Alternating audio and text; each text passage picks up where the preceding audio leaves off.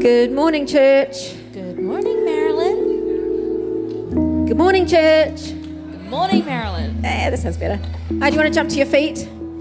We are going to praise and lift up our amazing God. Do you know that He comes and dwells with us in a new and different way when we praise Him? He is seated in our praises, He dwells in our praises. Is that amazing? We're ushering in the King of Kings to sit enthroned in the presence in this place today. So let's do it. Yay.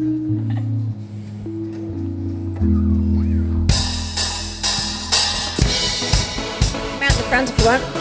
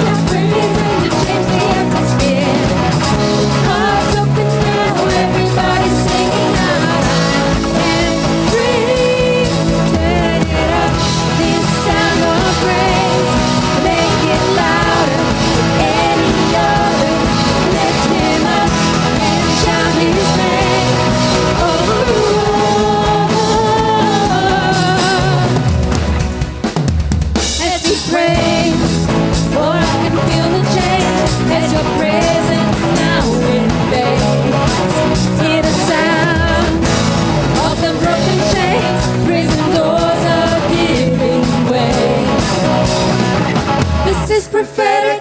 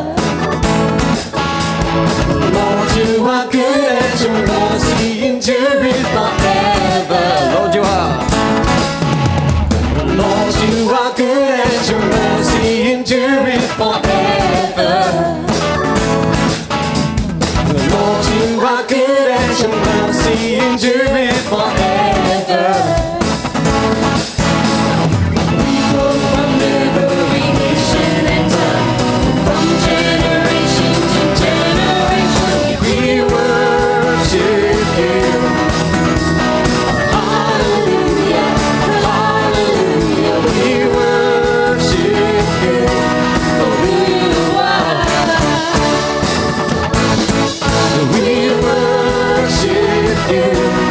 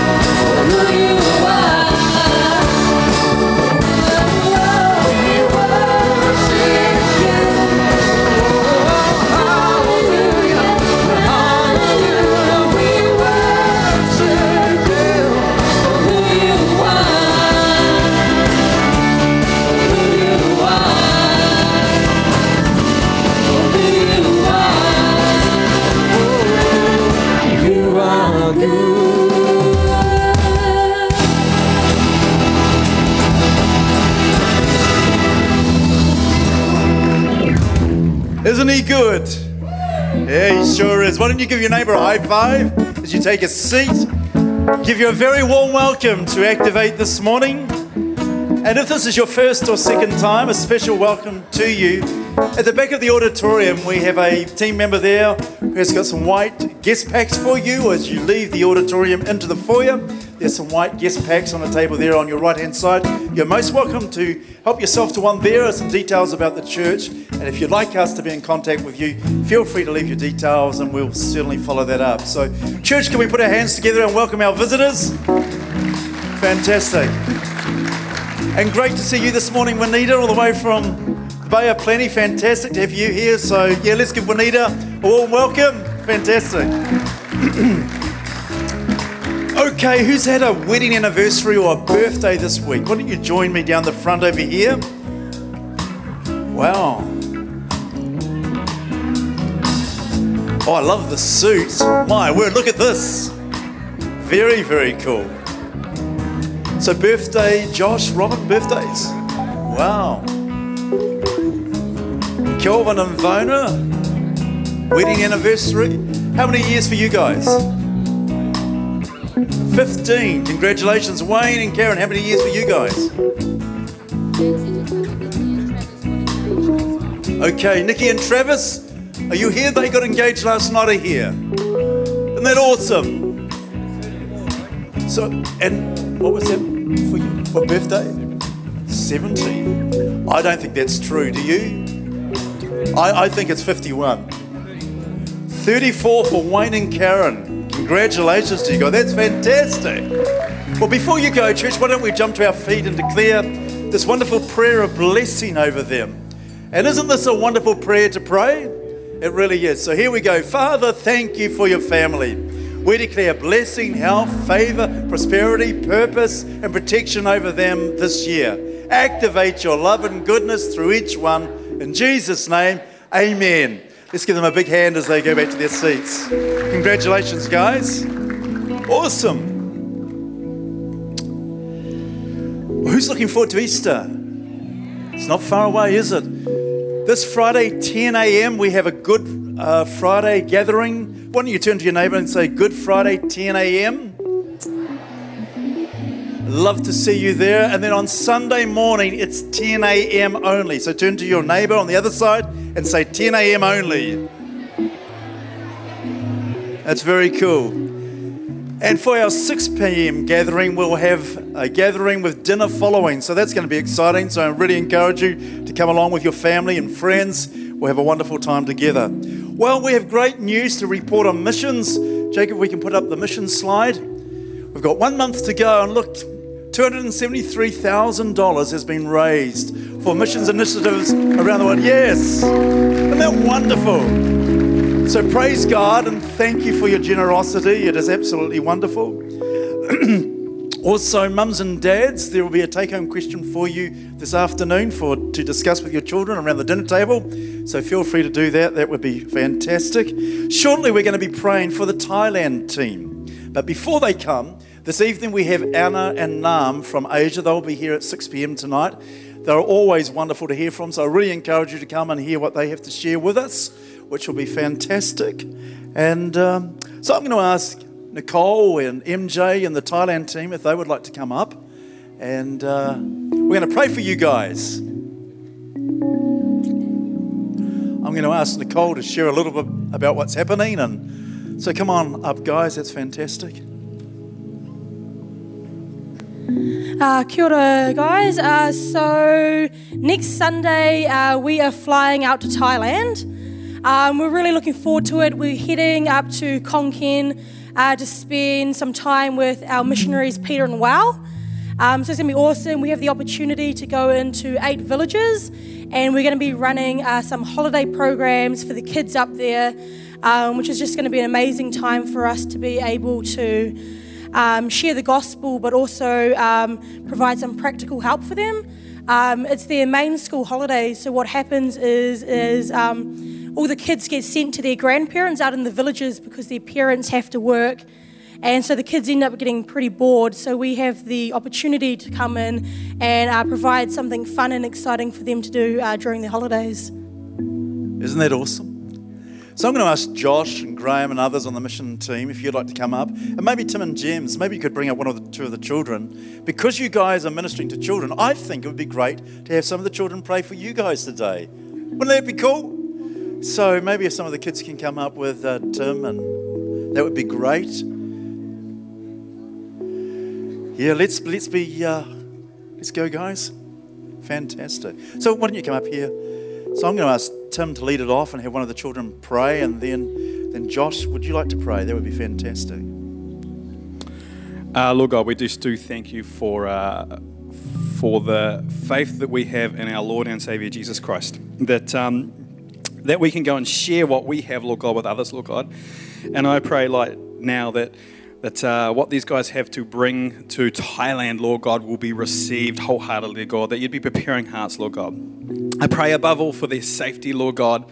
uh, and that they would come back, not only changing other people's lives, but change forever themselves, Lord God. And we thank you for that, Lord God. Thank you for these awesome young people, Lord God. In your name, Jesus. Dear Lord Jesus, I pray that the kids in Thailand have fun and that um, they learn more about you and that they have a really good time. Amen.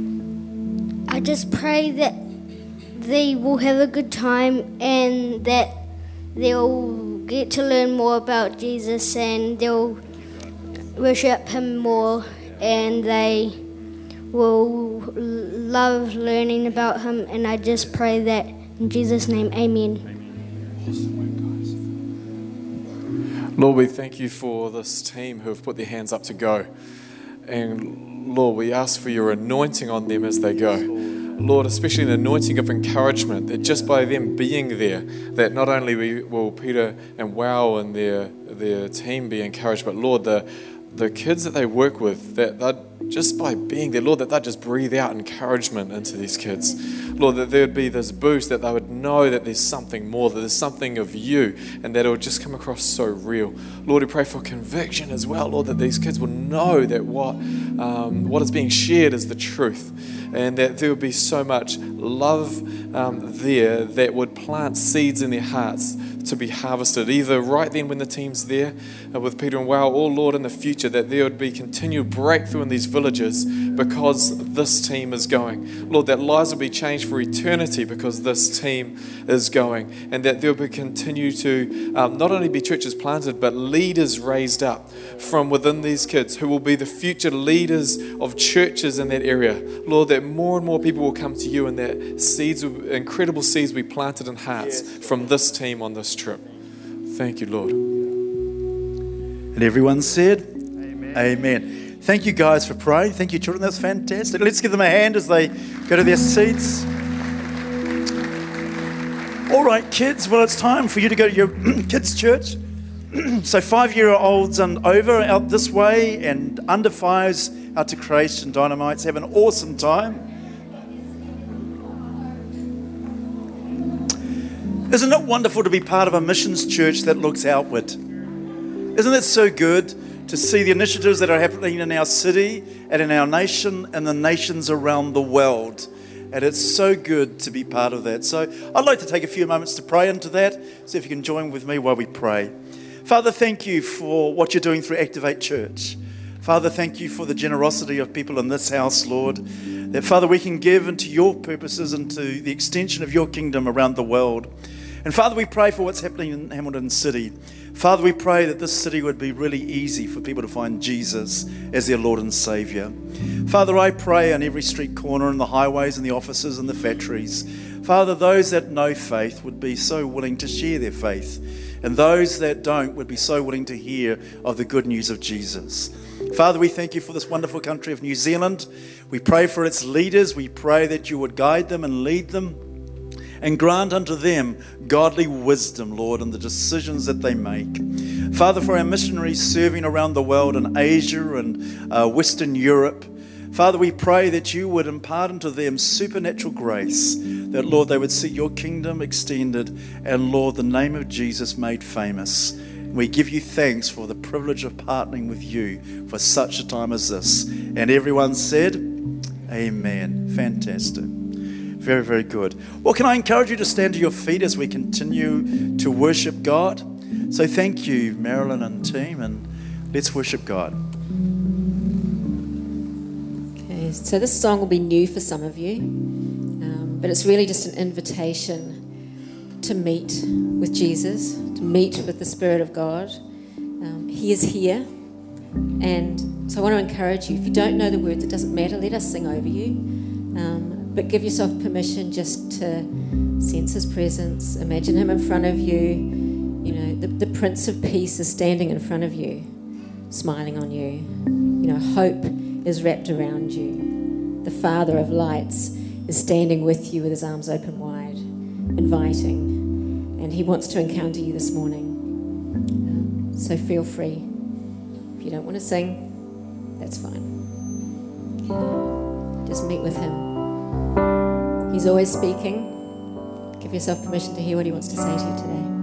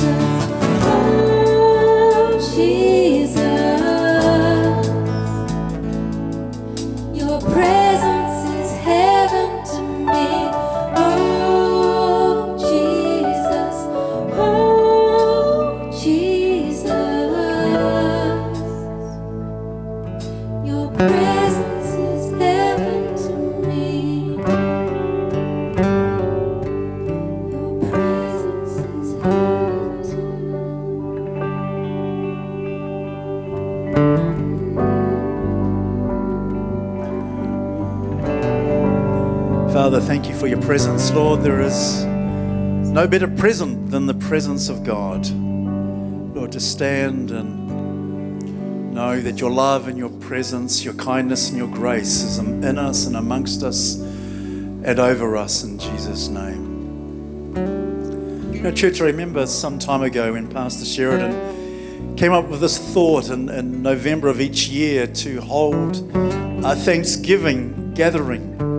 And the focus is to give thanks to God for what we're grateful for, for what He's done in our lives and our families. And it was probably three years ago, I think, and I was at the frontier, and Sheridan was leading the gathering. And he quoted from Psalm 100, where it talks about give thanks to the Lord and enter his gates with thanksgiving and into his courts with praise. And as he spoke those words, I, I saw this picture. It was a vision of these huge gates at the front of the church. And as we were thanking God, these gates opened up. And as we walked into the presence of God, the presence of God walked into us, changing us, transforming us, making us more and more like Jesus. Isn't it a beautiful picture? And I'm so grateful that our thanks opens the doors into the courts or in- into the, the gates of heaven, into the presence of God. And it's really significant because today Pastor Sheridan is in China, and I really feel significant about this that he's praying that gates would open in a real significant way for the global initiatives and missions that God is working through Activate Church. And so I'd like us to take a few moments to pray for him and to pray for what's happening with global missions in China and Asia. And I believe there's something significant that God wants to release. So let's take a few moments right where we are praying for God's release as Sheridan works in China. So, Father, we thank you, Lord, for the privilege it is to partner with you, uh, Lord, globally. And Father, we lift Sheridan to you right now. And Father, we thank you. We thank you for the awesome man of God he is. Father, we pray that you would open the ways before him, Lord, that your grace would empower what is happening in Asia. That, Lord, global missions through Activate would, Lord, activate to a completely new level and a new place. Father, we thank you for the churches that are going to be planted, the lives that are going to be changed. The, uh, Lord, there's going to be hope given to people that feel hopeless. Those that feel worthless are going to be filled worthy, called the children of the living God. So, Father, we commend this all to you and we pray too for the safe return of Sheridan back home this week in Jesus' name. And everyone said, Amen. You may take your seat. I just I, I want to encourage you uh, with global missions. What we're doing as a church, or what God is doing through us as a church, is really significant. And uh, I think back several years ago, probably about five or six years ago, uh, where we sowed and focused into something that was happening in, in Asia and saw in one region over 510 churches planted that year. Isn't that awesome? Absolutely amazing. Yeah, it is worthy to give God a hand for that.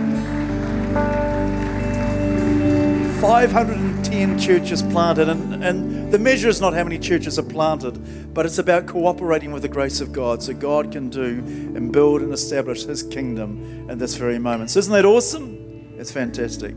Well, church, it's my privilege to invite Pastor Simon to come. Simon shared a fantastic message at 9 a.m. You're in for a real treat. So, why don't we give Simon a warm welcome as he comes? Over to you, Simon. God bless you.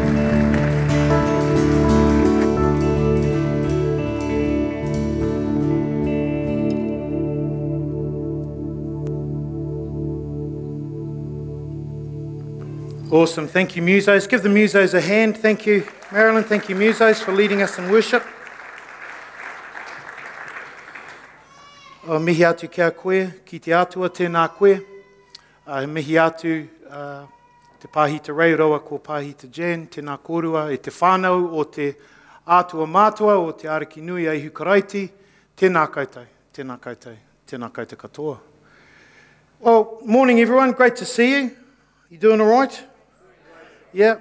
Um, as those, those of us who have been journeying with Activate for a while are aware that, that Pastor Sheridan ha- has called for a theme this year focusing on the idea of the purpose life, living a life of purpose. And uh, I'm convinced that lacking purpose can be dangerous for our health, for our well being. And, and I was reading a story by Pastor, or Pastor John Buchman was sharing a, uh, an experience that he had recently. He tells the story of how he attended a community prayer breakfast and he was sitting at a table with a group of men that he didn't know. And they started talking about retirement. And one man was really looking forward to it and he shared a conversation that he'd had with his wife that morning. He said, My wife asked, What are you going to do when you retire? And I told her, I'm going to sit on the couch and watch TV all day, every day. and the table was just silent. Uh, but Buchma couldn't keep quiet f- for long. And you know, in one of those moments where God gives you the words to say, He said, If you do that, you'll be dead inside a year. And the man looked at Buchma wide eyed. You know, the table was just silent. He, he looked at him wide eyed and said, Why? And Buchma said to him, Well, if the lack of purpose in your life doesn't kill you first, your wife will. Mm. Sit on the couch watching TV. What are you thinking, man?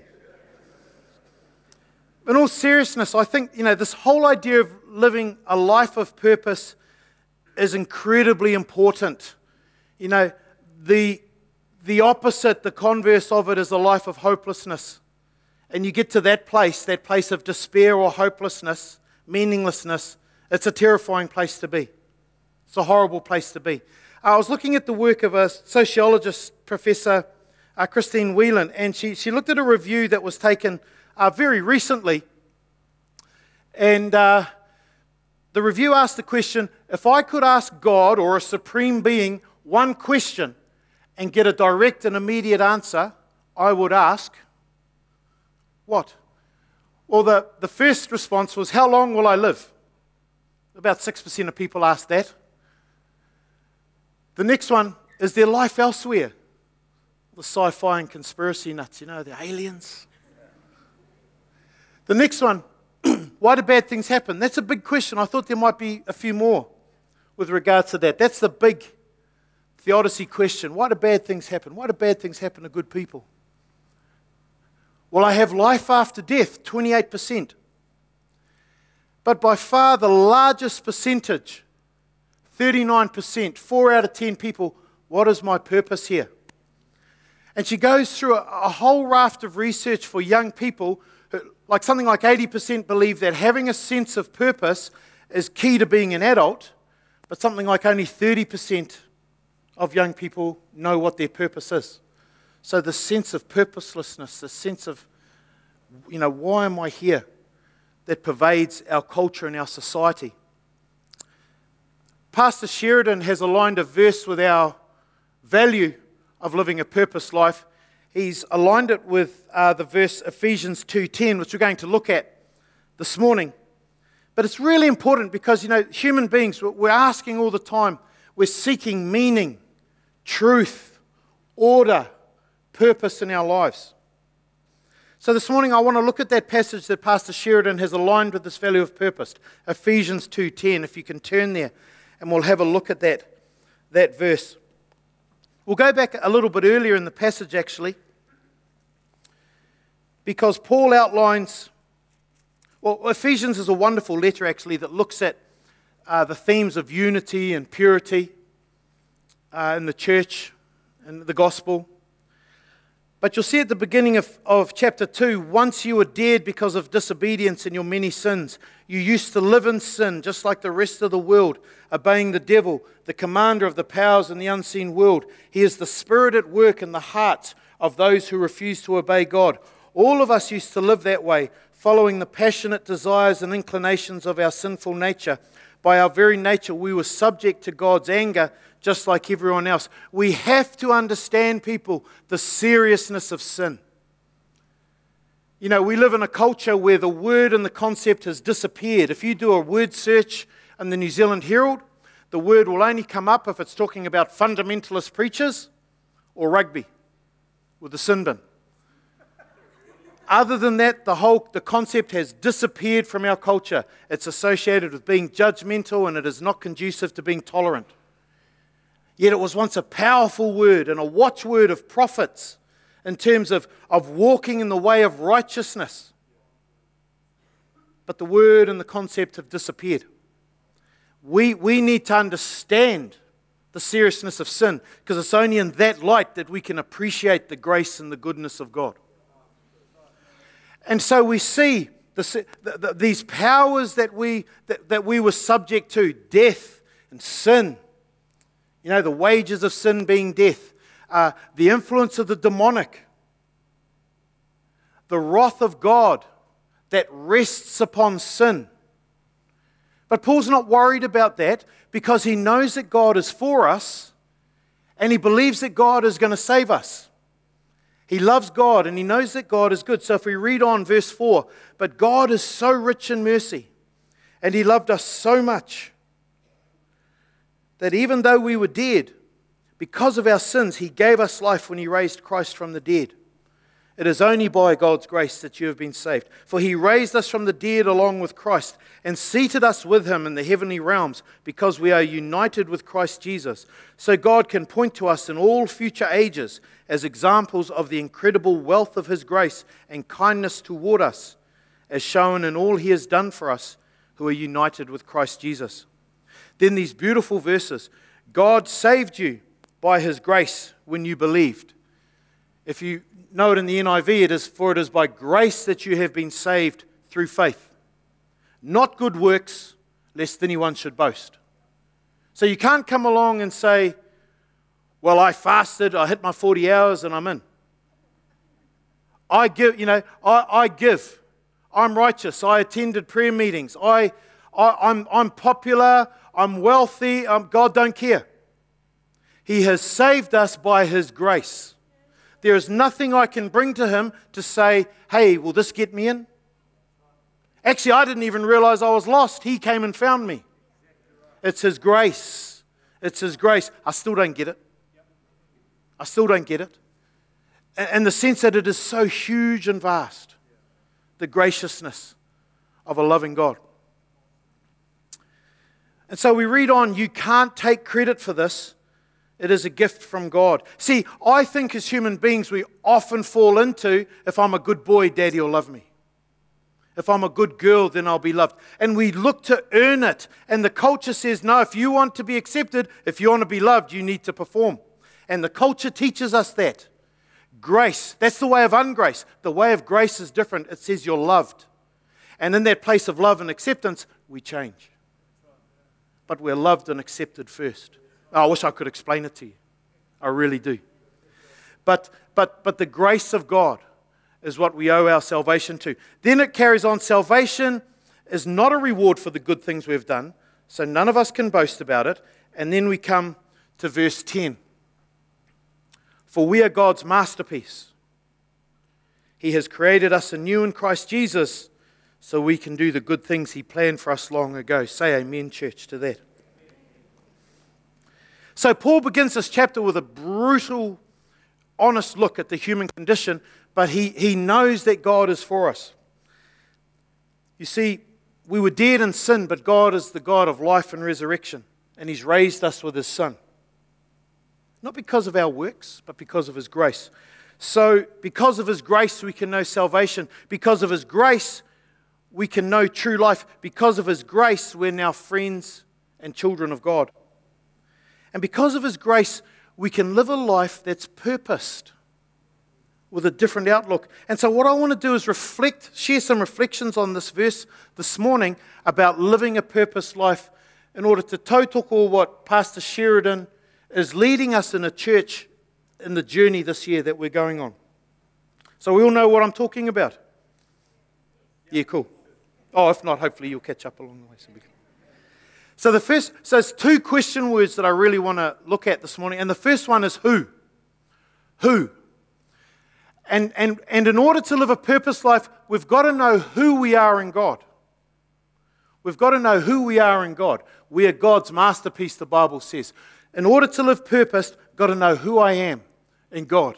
For we are God's masterpiece. A neat app on Facebook. You take a photo and it turns it into a painting. And this is a famous old German masterpiece called Umgeben von schönen Kindern.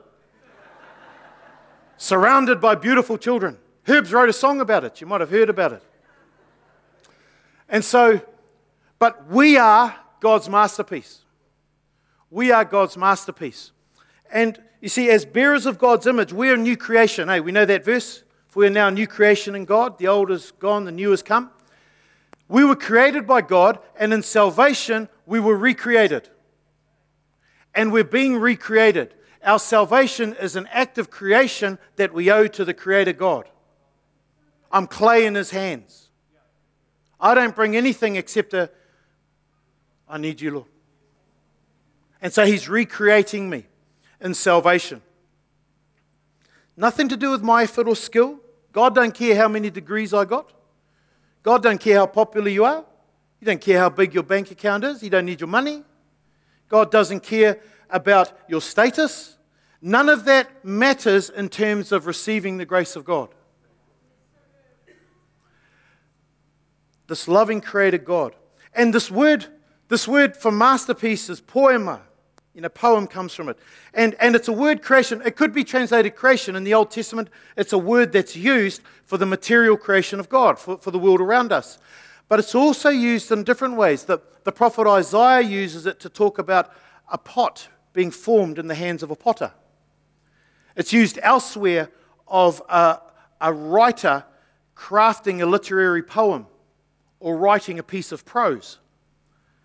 And so it's likely that what Paul is talking about here is an act of intelligent design that goes into who we are in salvation. We are God's masterpiece. And when you look at a number of biblical versions and how it's translated, NIV, we are God's handiwork. The King James, the New American Standard Bible, the English Standard Version talk about us being God's workmanship. Or I love the New Jerusalem Bible, we are God's work of art. Got to walk in that. Because I've been told lots of other things about who I am through, the, through life. But this is what God says my masterpiece. What do you do with a masterpiece? You put it on display. So you are God's masterpiece. I love the words of the Roman Catholic theologian George Weigel. He says, We are not congealed stardust or accidental byproduct of cosmic chemistry. He goes on to say, We are not just some things, we are someone, and we are someone's going somewhere. See, every person you meet is an immortal being created in the image of God. They are somebody, they are someone's. And they must be treated with the dignity. You know, I don't know if you've seen the movie Silence, which looks at the persecution of uh, Japanese Christians in the 17th century. And part of why the gospel took root among the peasants was for the first time they were treated as human beings and not things. That's what the gospel does. All of our human rights today are rooted out of a Judeo Christian worldview that says human beings are created in the image of God, and regardless of ethnicity or age or gender, they are worthy of dignity and respect. So we are someone's going somewhere, and as human beings possessed of an innate, God given dignity, we have a divine destiny revealed. We are someone's going somewhere. And this is about our identity. David Benner, a great uh, a teacher of Christian wisdom and spirituality, he says that having an identity grounded in God, not in what the world says, not in what the culture says, not in what society says, but in what God says. If we have an identity grounded in what God says or who God says we are, that would mean that when we think of who we are, the first thing that would come to our mind would be our status as someone who is deeply loved by God. Now, I have to practice that and walk in it because often I don't feel that, but my feelings aren't the authority that I live my life by. The Word of God is the authority. See, I'm not here preaching out of my own authority. I'm preaching on the authority of the Word of God. That's what I'm giving you. You'll walk away from here. If you're impacted or changed, it's because God, by His Word, will have impacted you, not me. Because it's all about Him, amen? This is how God works by His Spirit. So, so when we look at that, we must know ourselves as someone deeply loved by God. I belong to God, so I must listen to who He says I am, not the world around me. I believe that part of living a purpose life is knowing our identity is rooted in Christ. Loved by God, children of God, and that we are loved and we are accepted. You see, I believe you've got to know who you are in order to do what you've got to do. Just think about that for a moment. If I listened to the world, then they would form my identity, the voices of the world. Are oh, useless, who do you think you are? And that would form my identity, and I'd walk in that. Oh, I'm just useless, stupid. So I act useless and stupid. But God comes and says, No, you're my child, and I've redeemed you, and I, and I love you, and this is who you are. If I actually walk in that as my identity, am I going to do different? You see, who you are in terms of your identity impacts how you walk. So we've got to have an identity that's rooted in God. We've got, I don't know about you, but the voices of the world come in all the time, whether it's memories from the past or, or voices from the culture. And, and all the time we've got to go counterculture and go, no, this is what God says. You know, Kiwi culture, who do you think you are? Ah, I'm a child of God and I walk in humility, but this is who I am.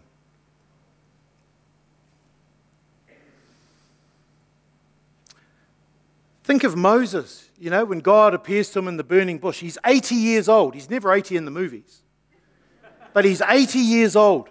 And, and God appears to him and he says, I've heard the cry of my people, I'm sending you. And the first response is, Well, who am I? Who am I? Now, if you turn that around, instead of it being a question of his uh, lack of self acceptance and lack of confidence, think of it as an identity question Who am I? God goes on to tell him, well, You're the one I drew out of the bulrushes. You're the one that I've called to lead this people. You're loved. You're the one that I'm raising up as a shepherd. That's who you are. Now, the children of Israel at times will say, You're not our leader. So he's got to go back to God, and God said, No, no, this is who you are. Who am I? Who am I? It's a big question. And we've got to draw our answer from God. You know, my kids, you know, they, they come to me, Dad, can I have some money? You know, they can come to me because they know who they are. They're my children. Dad, can I have some money? No, go away. Because I'm a stink dad no. But, but you know, they know me and the names that I have. I'm the lolly giver. I am the Fanta purchaser, the takeaway giver. You know? But, but they come to me because they know, you know, they're not scared. They're not afraid. They don't have that message that, oh, I no, I'm not important. No, no, they're my children. So because they know who they are, they can approach. Got to know who you are to be able to walk in purpose. The reformer John Calvin wrote that uh, at the beginning of his Institutes of the Christian Religion, he writes, All, nearly all wisdom we possess, that is to say, true and sound wisdom, consists of two parts knowledge of God, knowledge of self. When you think about that, what happens is, you know, I have this wrong thinking of myself, useless, dumb, but I get to know God. And as I get to know who God is, I get to know who He's created me to be. I get to know my true self. Notice I don't, I don't find myself by trying to find myself, I find myself by seeking God. And I seek God and I learn who I truly am. And then all of a sudden, with new eyes, I look at who God is and I get to know Him in a greater way and I get to know myself in a greater way. And the me that is walking now at 45, having walked with the Lord for 25 odd years, is quite different to the guy 20 years ago who first started walking with the Lord. Because you're growing in this knowledge of relation. Not knowl- it's not just knowledge, it's knowledge. Yes, it's knowledge. I've got to know about him, but I also know him. Benner also says that, that we've got to come, he he understands a basic place where we come to know the will of God for our lives. And he talks about it, he terms it the givens of our being. The givens of our being. He goes on to say, my temperament, my personality, my abilities, my interests, and passions all say something about who I was called to be. Think about that. As God redeems who I am, all of those passions and abilities, there, there are, He meets me within who I am in terms of me walking in who He's created me to be. Dr. Seuss, that great prophet, said this Today you are you. That is truer than true. There is no one alive who is youer than you. And I'm, I'm, I'm, I'm, I'm, I'm a real believer in this. You are a gift to the church. You are a blessing to this world. If you don't walk in that, then you rob us. And we live in a culture that is real good at saying, Oh, who do you think you are? When we step out, who do you think you are? Oh, no one. But dare to do it. You know, and as you walk, there'll be some who'll see you go and they'll start following because they've received permission. You know, and there'll be some who'll go, Oh, what an egg. But actually, deep down, they're going, Man, I, I envy them. You know, and it takes courage. But I'm an absolute believer in that you are someone's going somewhere. And so walk in who, get to know who God has created you to be. You know, we've got to really break some cultural messages here to be able to go, yes, I'm going to stand up. I am a child of God. And I am here to be a blessing. You know, I've got a t shirt that says, World's Greatest Dad. Now, I know in this church there's some great dads. But for my three kids, I'm the world's greatest dad. And I walk in that, I own it. It's been something for me to walk in that because used to go, oh, yeah, nah. But actually standing in that, yes, this is who I'm created to be.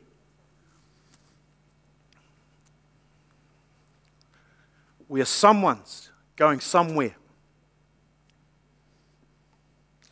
So God created you with your passions, your personality, your skills, your abilities, and He created us and He has recreated us in salvation to be more and more like Jesus. Here's the thing by becoming more and more like Jesus, I become more and more who I was meant to be. The wonderful tension in that. I become the man that God had always intended me to be. I can ditch the masks that this is how I've got to perform in the culture. No. Stand as God has created me to be. Because you are a child of God, singularly and uniquely created in His image, you are valuable, you are loved and accepted. And from this identity rooted solely in Christ, you can seek your God given purpose. So, to live purpose, we've got to know who we are in God. Amen? Got to know who we are in God, who God says I am. And this will be a lifelong journey. Wonderful adventure. But as we read on in Ephesians 2, verse 10, we see that who is linked with why. And so we see, for we are God's masterpiece, we are God's creation, and He has katizo, created us anew in Christ Jesus, see, recreated us. So we can do the good things He planned for us long ago. Paul has made it very clear in this passage that it's not by our good works that we've been saved, but by God's grace. However, having been saved by grace, good works are a consequence, a fruit of our lives. They, they, they link with the fruits of the Spirit in Galatians 5, where we start, we start walking a path ordered by God that we, we flow in love, joy, peace, self control. And we start walking, and that's part of our purpose. The, for all of us as Christians, it's our purpose, the great commandment love the Lord your God with all your heart, with all your soul, with all your mind, with all your strength, and love your neighbor as yourself. That's our purpose for all of us who are followers of Christ. And also the Great Commission go and make disciples, baptizing and teaching them all that I have commanded. So that's, that's the big picture for all of us as Christians. The beauty of it is within that big picture, there's room for all of us to be the unique people that God has called us to be. Is it making sense? Oh, that's good. That's good. I love this. In verse 1 and 2, it says, You used to live in sin. And the verb there is actually walked. You know, we often talk about our walk. The verb is walked. And it talks about a lifestyle, it talks about a way of living. And you see, before you and I came to Christ, we were under the influence of powerful evil forces. But we've been set free and empowered to live the way that God has designed us. You see, you and I, we were created to glorify God. We were created to be in a relationship with Him. That's what we were designed for. There's no fulfillment or purpose outside of Him. We can only find our why, our purpose in God. Um, in our household a few years ago, someone put, I've got a, my dad's car was a 96 Corolla, and someone filled it with diesel. It actually goes, runs on 91. Someone filled it with diesel. Someone who should remain nameless. And so I don't want to embarrass myself.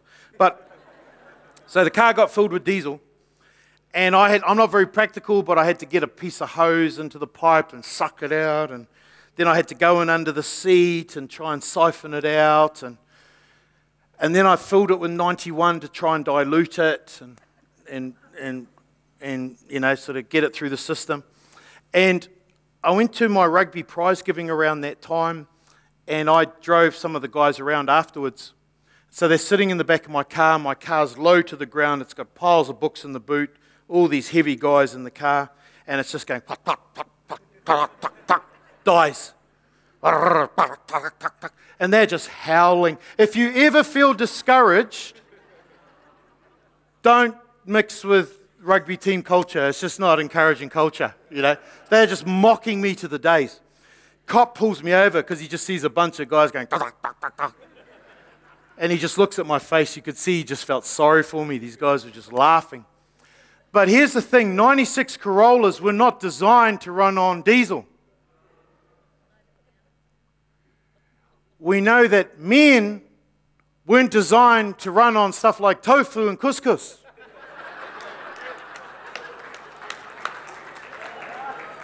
this is a personal, that's my interpretation of the prophet Ezekiel.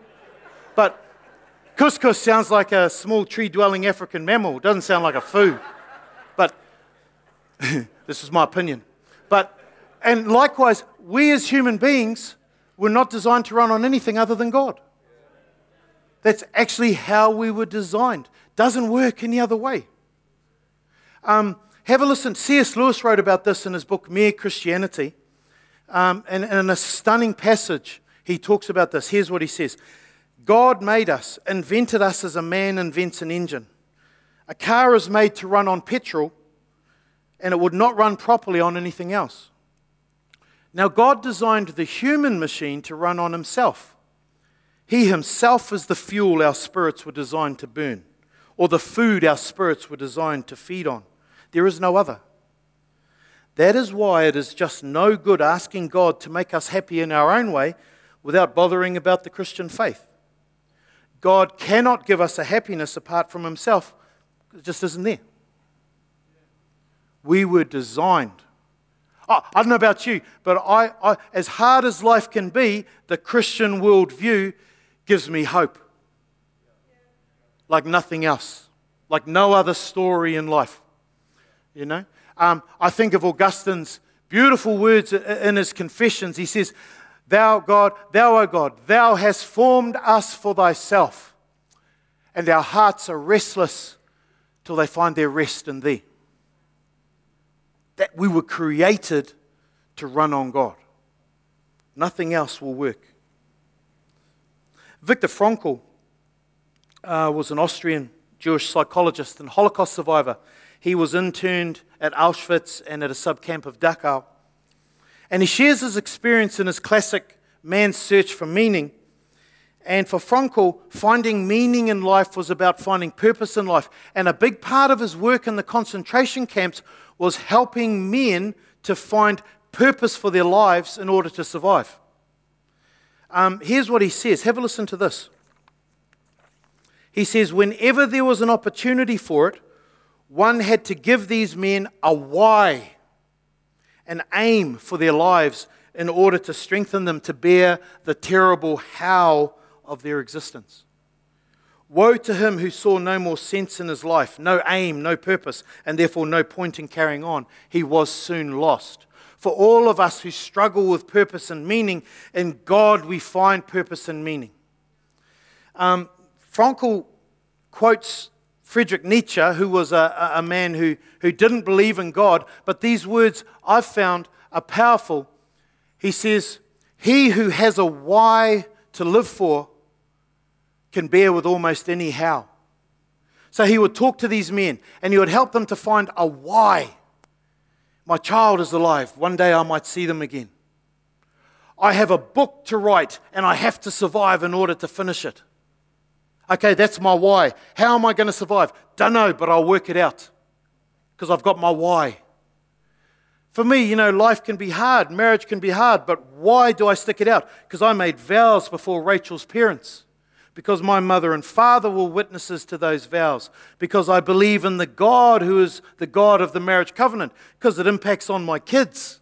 It's a value. I've got my why. How am I going to do it? I don't know. I might have to talk to Ray.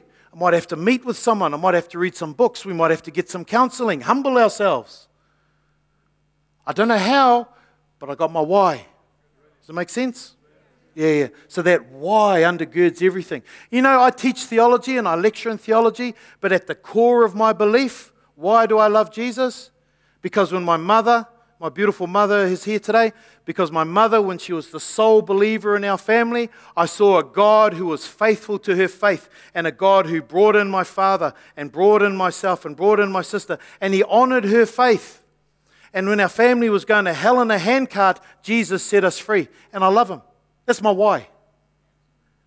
My why isn't, Well, you know, when we consider the ontological argument for the existence of God, then, uh, and the Teutonic approach, you know, it's nothing like that. But that, that, that's my why. That's part of my why. So, how? I don't know. But I'll work it out because I know why. Pastor Sheridan at a recent prayer meeting uh, at ATC, he cast vision. It was just pearls, man. He was just casting vision. It was stunning about, uh, uh, about the, you know, and he's just been feeding that vision over time now. And he, uh, but part of, part of what he shared at this prayer meeting was how uh, he encouraged us to have a yes in our heart to God, even before we get the question or the, the call. And he talked about how he and Jan endeavor to have a yes in their hearts to God, regardless of what God calls for. And so God might actually come and say, I want you to do this huge thing. And Sheridan actually said, oh, the how, that'll work itself out. But he, he called for us to have a yes in our hearts. You know, and I spoke to him, and, and you know, if you've heard Sheridan preach, you know, there's a man who, who loves God, who loves his father and is about his father's business and is doing something that his heavenly father has called him to do. That's part of his why. And I spoke to him about this, and he said, in his own words, um, why does he have a yes in his heart and try and just work out the how? As a response to the grace of God in his life. He's got his why. Because of his why, God the Father can turn up and say, I want you to do this massive thing. And he can go, Ooh, gee, okay. Um, how am I going to do that? I don't know. But I know why. You've been gracious to me. And I love you. How am I going to do it? Well, we'll work that out. Got to know the why. The Westminster Shorter Catechism asks the question what is the chief end of man? What is the main purpose of human beings? What is the chief end of man? Answer The chief end of man is to glorify God and enjoy Him forever. I like that. To glorify God and enjoy Him forever.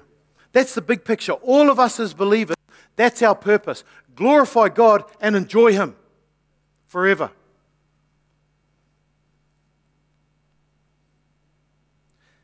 But within that big picture of loving God and loving others, of making disciples and baptizing and teaching, within that big picture of glorifying God and enjoying Him forever, we all work out of the givens of our being to, to, to walk in the purpose of God as the individuals that He's created us to be and to find our, our personal why in the midst of that.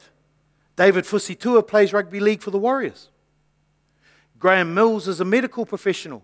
Both of those men witness to God, live loving, forgive, repent, but they do it in different ways. You know, Stan Walker works in the area of music, in the music industry. Sally McDougall works with children and education and also has a heart for missions. They work out their why out of the, the different passions that they have in their heart. I remember when we were first married, and Rachel was teaching as a primary school teacher. She was very busy. You know, primary school teachers work very hard. And then she also wanted to be involved working with youth.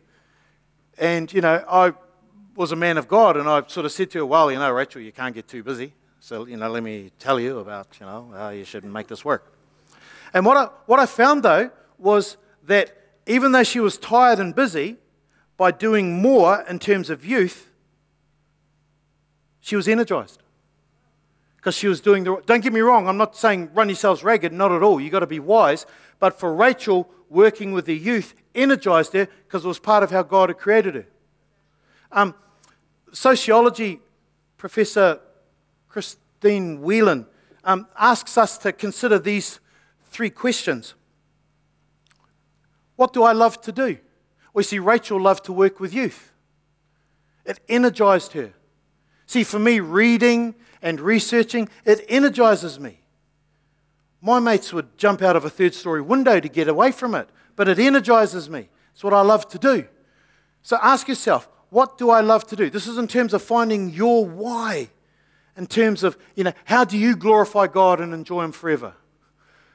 What am I passionate about improving and impacting? Is it about impacting children's lives? Is it about getting into the lives of the broken and the needy? Is a, the evangelist drive of speaking to the lost?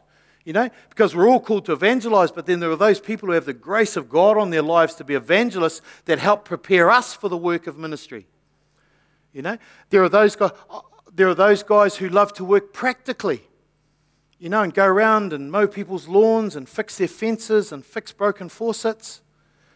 And all, it's all serving God. But all of us working out of the unique way in which God has created us. Does that make sense? Third question How can I do what I love while being a, a, force for positive change? Maybe I'll be able to find a career in it. Maybe it's something that I'll do as in a hobby or an aside. But what can I do in order to, to work out my why. Again, it's a journey. Just, just start moving in terms of, you know, as you move. You know, if you're not sure of your purpose, in the meantime, love God and love people. You can do that and, and witness. And, and, you know, we can, we can all sit with people in their pain. We can all pray for people in the quiet place. We can all do that. But I think as we're moving, God will show us. God, by His Spirit, can, can, can show us who He has created to be, and we can start walking in that. I had to shed a whole lot of lies and words that were put on me in my past so that I could start to emerge and walk and be the man that God has created to me. I'm still on that journey. Anyone else? Still on that journey. So we've got to know who we are.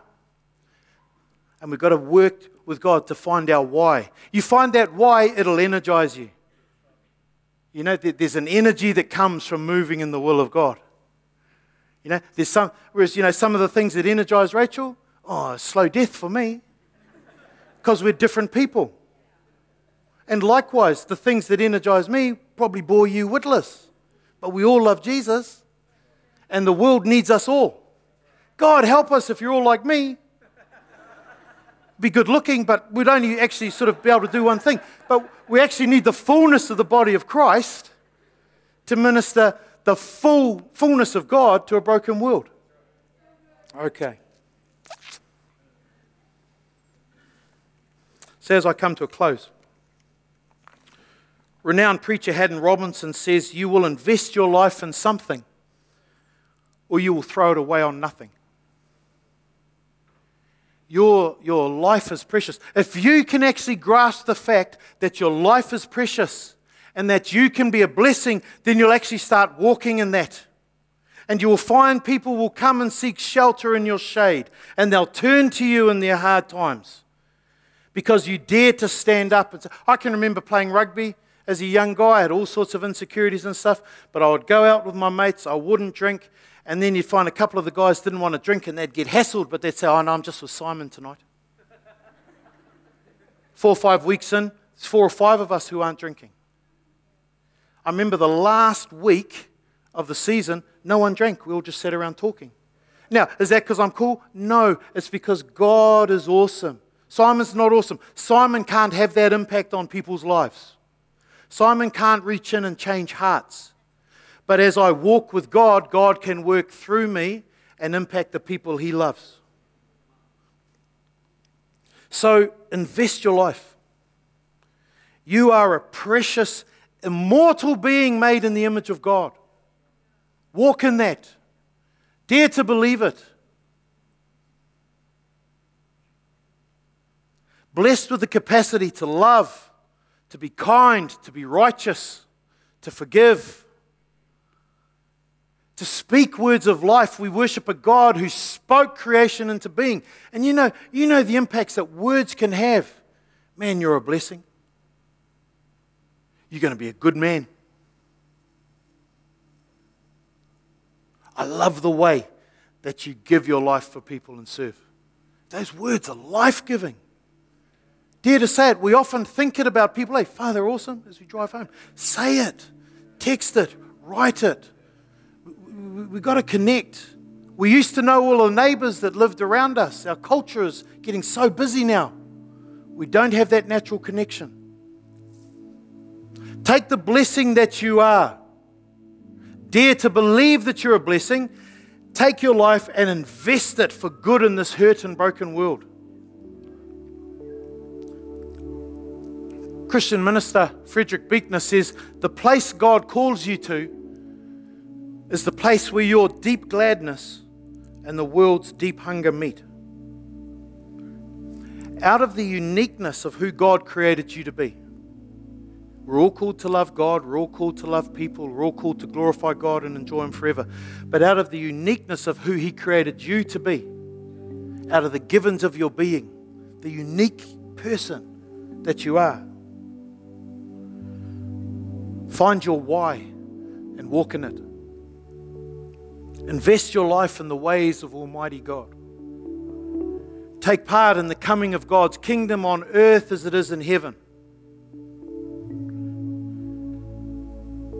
Image God into this wounded and broken world, assuaging the world's deep hunger. Invest your life. Glorify God who is rich in, in grace and mercy. Amen. So may you know who you are in God the precious, valuable, loved and accepted individual that you are. And may you know your why in serving Him. Can we say amen to that, church? Please stand and let me pray for you.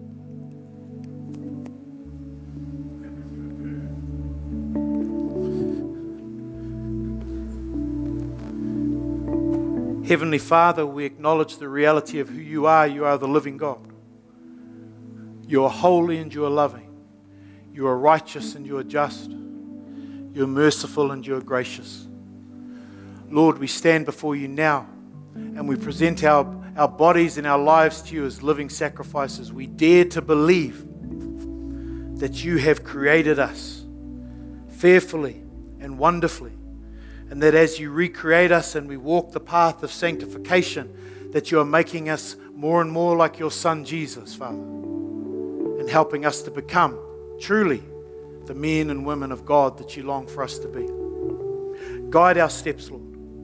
Help us to walk those ordered steps. And Lord, fill our hearts with a why that will energize us, that your Spirit would fill the sails of our life and drive us on. Lord, that we would know the why, that as we know more and more who you have created us to be, that we would be able to walk in your will, Lord. That we would be able to do the works and walk the path that you have created us for. I pray this so that my brothers and sisters would experience a fullness of life and that you would be glorified, that your church would be built up that the lost would be brought home. And I pray day by day, dear Lord, that you would help us to see you more clearly, to love you more dearly, and to follow you more nearly, day by day. And now may the grace of the Lord Jesus Christ, and the love of God, and the fellowship of the Holy Spirit be with us all. Amen. Wonderful. Let's give Simon a big hand.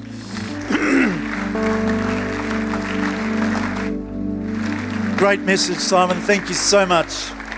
Isn't that encouraging? So many nuggets of truth there. I love what you said. We find ourselves by finding God. Isn't that so true? It's a lifelong journey. Why don't we join and sing? I'll ask the team to, to lead us off. Can I encourage you before you go?